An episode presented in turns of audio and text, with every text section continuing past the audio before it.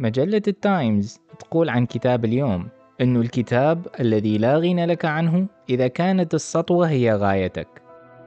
روبرت جرين الكاتب الأسطوري لهذا الكتاب الأسطوري استغرق سنتين حتى يجمع 48 قاعدة من قواعد السطوة من خلال دراسته للتاريخ البشري عبر 3000 سنة ومستشهد بمئات القصص. تقييم الكتاب عالي حيث قيموا حوالي 110 ألف شخص. بمعدل نقاط وصل لل 4.2 من أصل خمسة. هذا الكتاب خطير لدرجة أنه منع في سجن ولاية يوتا بس الصراحة قراءته ممتعة جدا. ممكن تستخدم القواعد اللي راح نحكي عنها اليوم للخير أو الشر. بالنهاية السكين ممكن تستخدمها لتقشير البطاطا وتقدر تطعن بها إنسان وتقتله. الأمر يعود إليك. هاي الحلقة أخذت حوالي 18 ساعة من التحضير للنص فقط. وقبل لا نبدي بالكتاب لازم أقول أنه الكلام اللي راح نحكي عنه ما بالضرورة يمثل توجهات القناة.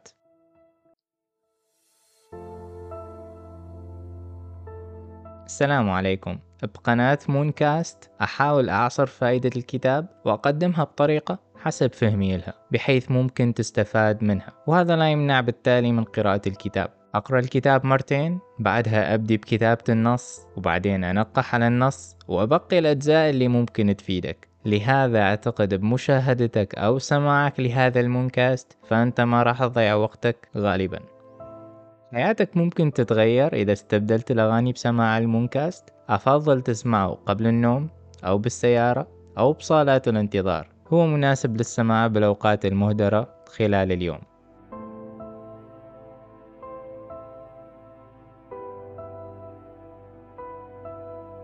كتاب اليوم اسمه 48 Laws of Power.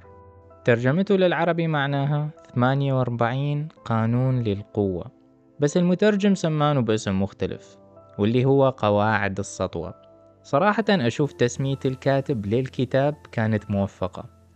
اختيار كلمة سطوة بدل القوة كانت بمحلها لأن السطوة معناها القهر أو البطش والسيطرة. يعني من نقول أنه هذا الرجل ذو سطوة نقصد بها أن هذا الرجل عنده قدرة على القهر والسيطرة والبطش والنفوذ. طريقة طرح الكتاب جدا مسلية ومليئة بالقصص.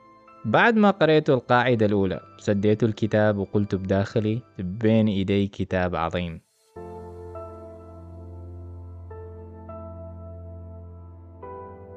القاعدة الأولى للسطوة تقول أبدا لا تظهر تفوقك على مسؤولك أو مديرك. Never outshine the master. القاعدة تحكي أنه لازم ما تستعرض مواهبك قدام مسؤولك. لأن هذا الشيء يشعره بالتهديد والقلق منك. يخاف لا يجي يوم وتاخذ مكانه. انطي مسؤولك أعلى من قدره الحقيقي. هكذا راح يبدي يشعر بالاطمئنان على منصبه وبالتالي راح يرفعك هالشيء لأعلى مقامات السطوة. وهوني الكاتب روبرت جرين يروي لنا قصة الملك لويس الرابع عشر مع وزير الخزانة نيكولاس. نيكولاس كان رجل سخي يحب البذخ بالفلوس يحب الحفلات والنساء والشعر. الرجل هذا كان ماهر كوزير للخزانة والملك ما يستغني عنه. بعد ما توفى رئيس الوزراء كان من المتوقع أنه نيكولاس يحل محله بس تفاجأ أنه المنصب انلغى من قبل الملك لويس. نيكولاس بدأ يحس أنه خسر مكانته عند الملك لهذا قرر يعمل حفلة ما حصلت بالتاريخ. الغرض المزعوم من الحفلة أنه انتهى من تشييد قصره العملاق. بس السبب الحقيقي كان إظهار الإجلال والتعظيم للملك اللي كان مدعو كضيف شرف. الحفل اللي عمله نيكولاس حضروا أشهر نبلاء ومفكرين أوروبا بوقتها. أطباق أكل شرقية ما حد متذوقها أو سمع بها بفرنسا من قبل. موسيقى خاصة مؤلفة خصيصا للملك.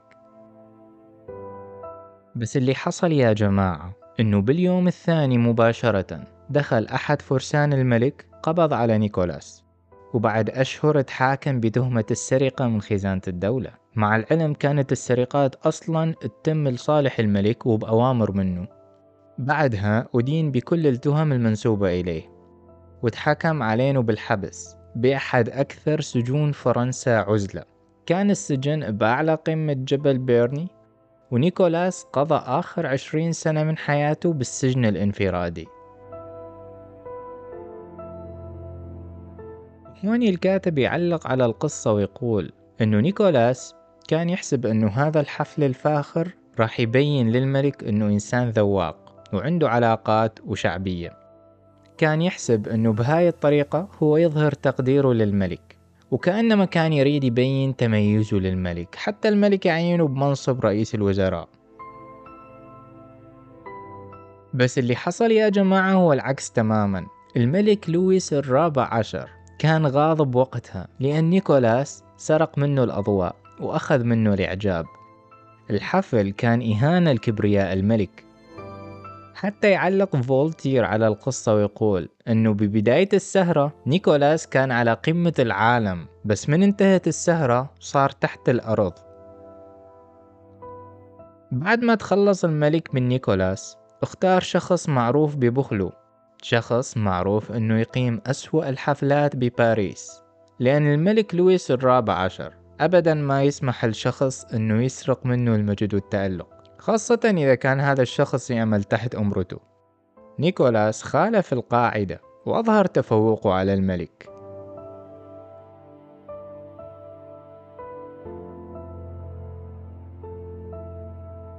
عالم الفلك الإيطالي غاليليو كان بوضع محرج لأنه كان عايش على المعونات أو تصدقات الحكام حتى يكمل أبحاثه. العلماء بقرن السبعة عشر كان يهدون اختراعاتهم واكتشافاتهم للرعاة حتى بدورهم الرعاة يتصدقون عليهم بشوية فلوس. الحياة وقتها كانت غير مستقرة والعيشة كانت تحت رحمة ذوي النفوذ. عام 1610 اكتشف غاليليو أقمار المشتري وقرر أنه يستخدم استراتيجية جديدة هالمرة. فبمكان ما يقسم الاكتشافات بين أهل النفوذ يعني بدل ما يعطي التلسكوب الجماعة ويعطي كتاب الجماعة ثانية قرر أنه يركز عطيته الجماعة وحدها هالمرة واللي كانت اسمها آلماديتشي. وهي كانت حركة ذكية من غاليليو لأن هاي الأسرة اتخذت من المشتري رمز لسطوتها والمشتري بهذاك الوقت يعتبر من أقوى الآلهة بالأساطير الرومانية. وشوفوا الوصف الحلو يا جماعة. غاليليو أعلن أنه الأقمار أظهرت نفسها لتلسكوبه بنفس الوقت اللي كوزميو الثاني اعتلى العرش. وأنه عدد الأقمار الأربعة اللي اكتشفها تمثل أبناء ألماديتشي وأنه هاي الأقمار اللي تدور حول المشتري تمثل أخوة كوزيمو الثاني. كان يريد يقول أنه السماء نفسها تعلن دعمها وتصاعد مجد ألماديتشي غاليليو كلف أحد الفنانين أنه يرسم المشتري وحوله أربعة أقمار حتى يقدمها هدية للملك. اللي حصل يا جماعة أنه الملك عين غاليليو كفيلسوف وعالم رياضيات الرسمي لبيلاطو براتب كامل. وهذا التكريم يعتبر حلم للعلماء وقتها لين راح تخلصهم من صدقات الرعاة. روبرت جرين يعلق ويقول أنه السادة والمدراء ما يهتمون بالعلم والاختراعات. كل اللي يهمهم هو أسمائهم وأمجادهم. المسؤولين يحبون يظهرون أكثر ذكاء من غيرهم من الناس. غاليليو ربط اسم الملك بقوة كونية. المشتري انطى للملك مجد ما ممكن يحصل علينه من رعايته لأي اختراع ثاني. غاليليو كان عبقري بس ما تباهى بذكائه أمام الملك وما أشعروه أنه هو أفضل منه. طبق القاعدة اللي تقول امنح مسؤولك الإحساس بالمجد؟ ولا تشعروا أنك تهديد. هوني نجي على ملخص للقاعدة الأولى. روبرت جرين يقول أنه الناس تعتقد أنه تباهيك بقدراتك ومواهبك يخليك تنال رضا مسؤولك وقد يتظاهر أنه يقدر قدراتك. بس أول ما تجينه فرصة راح يستبدلك بشخص أقل ذكاء منك وأقل تهديد. يقول إذا كنت أذكى من رئيسك فخلينه يبين أذكى منك. اتصرف بغباء ببعض الأحيان وخلينه يشعر أنك تحتاج خبراته حتى ينقذ الموقف. اعمل أخطاء ما تضرك على المدى الطويل واطلب منه المساعدة لأن الرؤساء يحبون هذا الطلب. الرئيس اللي ما يشعر أنه يعطيك من خبرته راح يعطيك بمكانها حقد. إذا كانت أفكارك أكثر إبداعا من أفكار مديرك فأنسبها له قدام كل الموظفين. بين للكل أنه إبداعك مستمد من توجيهاته. إذا كنت شخص فكاهي احرص أنه ما تبين مديرك أنه إنسان كئيب وممل مقارنة بيك. خلي مديرك يكون شمس ولا تكون الغيمة اللي تحجب إشعاعه. إذا كنت تعمل كل شيء حتى ترضينه وبنفس الوقت تبين له أنك إنسان ذو قدرات محدودة فهذا الشيء راح يخليك تنال تعاطفه. أما إذا حاولت تبهره بكرمك وموهبتك فهذا الشيء راح يدمرك. الفكرة أنه إذا ساعدت مديرك أنه يتألق بعيون الناس فراح يشوفك هبة من رب العالمين ويظل يقربك ويرقيك. وهاي هي السطوة الحقيقية. Never outshine the master.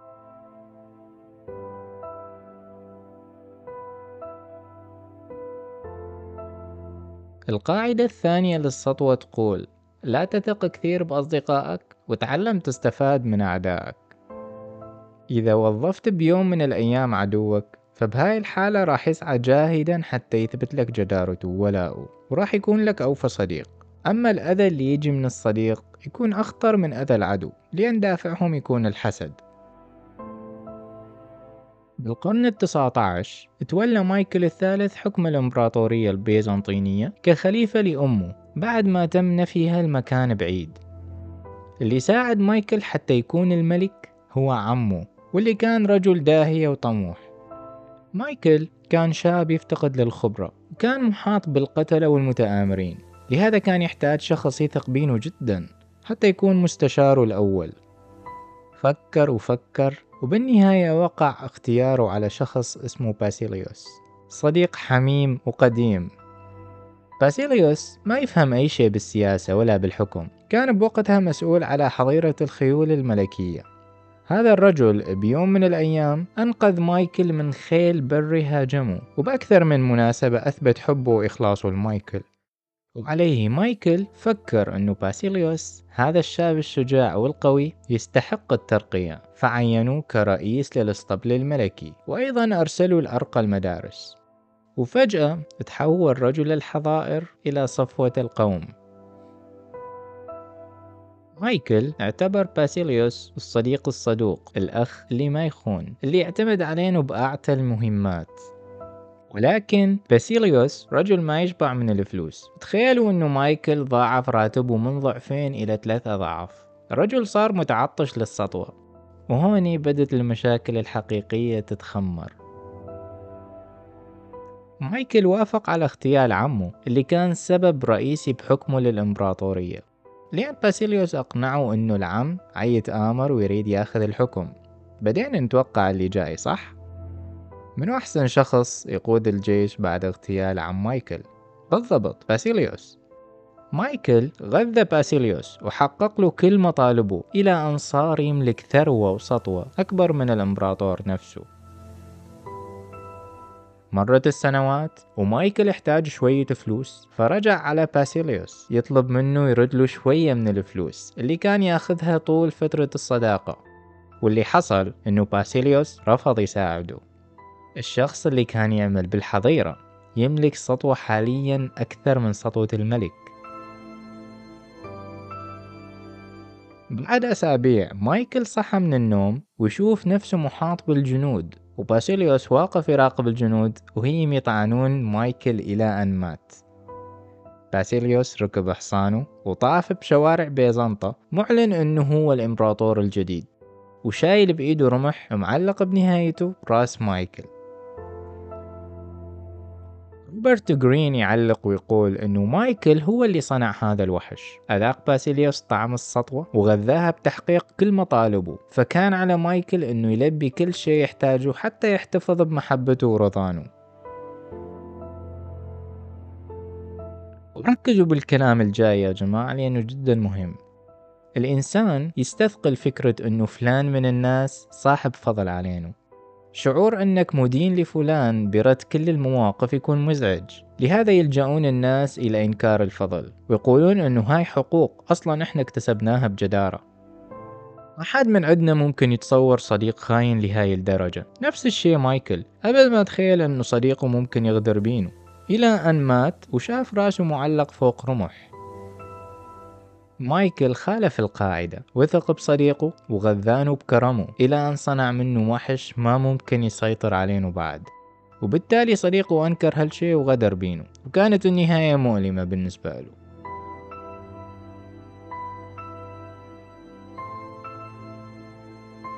بالتاريخ الصيني القديم كان من المعروف أنه الجيش يتآمر حتى يقتل الإمبراطور ويعين قائد عسكري قوي. وهذا الإمبراطور الجديد يبدي يقتل كل القادة العسكريين حتى يضمن بقائه بالمنصب فترة طويلة للحكم.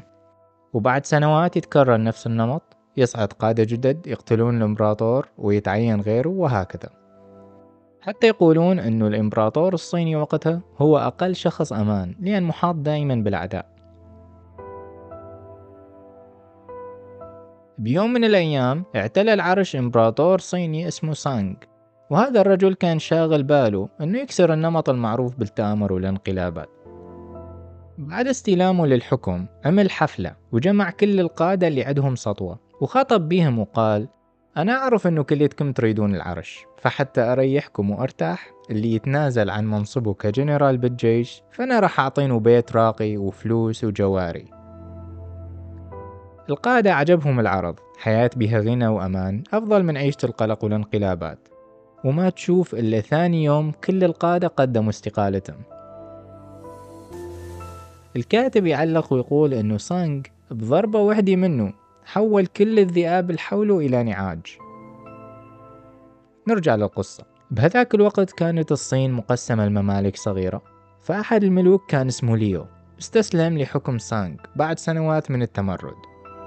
المتوقع أنه سانغ يعدم هذا المتمرد بس اللي عمله أنه انطانه منصب بالبلاط الإمبراطوري حتى صار من أعز أصدقاء الملك وأكثرهم ثقة. وخذ الأعجب كان أكو ملك ثالث اسمه شيان.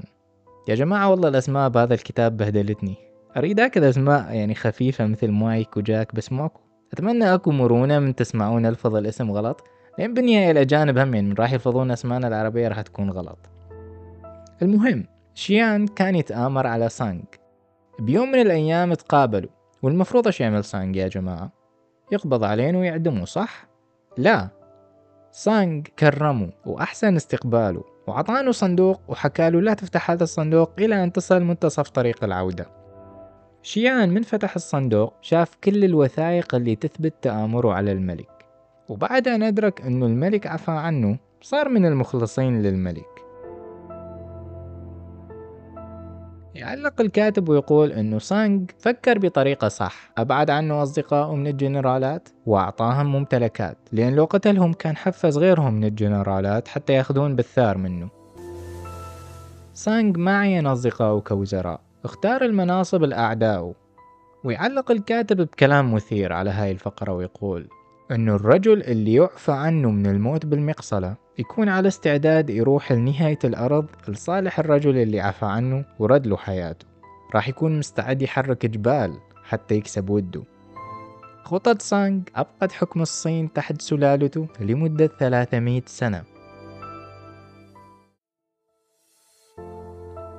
إبراهام لينكولن بالحرب الأهلية وصف الجنوبيين بأنهم إخواننا من الناس اللي أخطأوا. سمعت الخطاب عجوز. فوبخته على كلامه وحكت له هذول أعدانا. لازم تمحيهم من على وجه الأرض. فرد عليها وقال زين ما من الأحسن أنه نخليهم يكونون أصدقائنا وبالتالي نمحي العداوة اللي بيننا.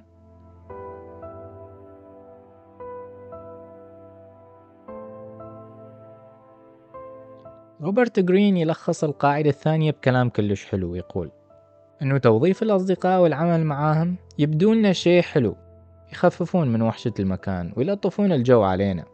بس الأصدقاء غالبا وركز على كلمة غالبا يتظاهرون أنه هم متفقين بالشغل حتى يتجنبون الخلافات.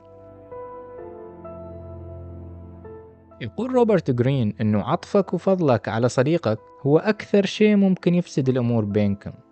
كل إنسان يحب يفتخر أنه حقق نجاحه بجدارته وما حد يحب فكرة أنه يمن صديقه علينا بمركزه أو مكانته.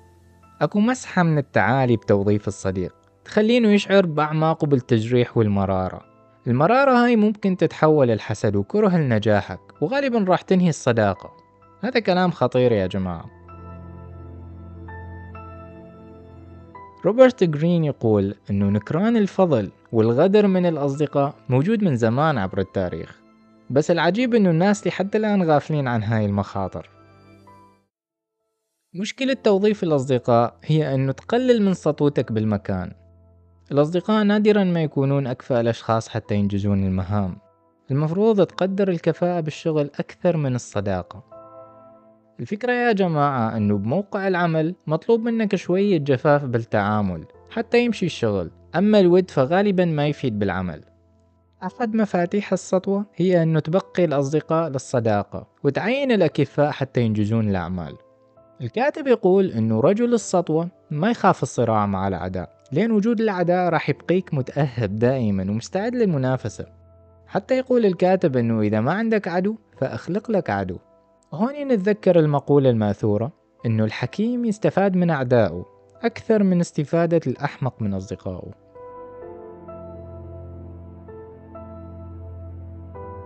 أحيانا رجال السطوة اللي يقومون بأعمال قذرة مثل غسيل الأموال يعينون أصدقائهم معاهم ما حبا بيهم بس حتى يستخدموهم ككبش فداء من ينفضح أمرهم.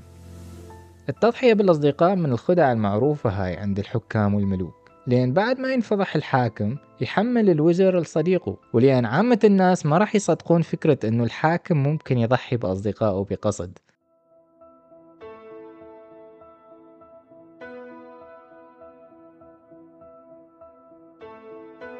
وبالنهاية أحب أختم الجزء الأول بمقولة رائعة لروبرت جرين مؤلف هذا الكتاب الأسطوري. طبعا هاي المقولة ما لها علاقة بالقاعدتين اللي حكينا عنهم. يقول بيها إنه الحياة تمشي أسرع مما نتوقع وأسوأ شيء ممكن تملكه بالحياة هي وظيفة تكرهها وما عندك طاقة بيها ولا إبداع.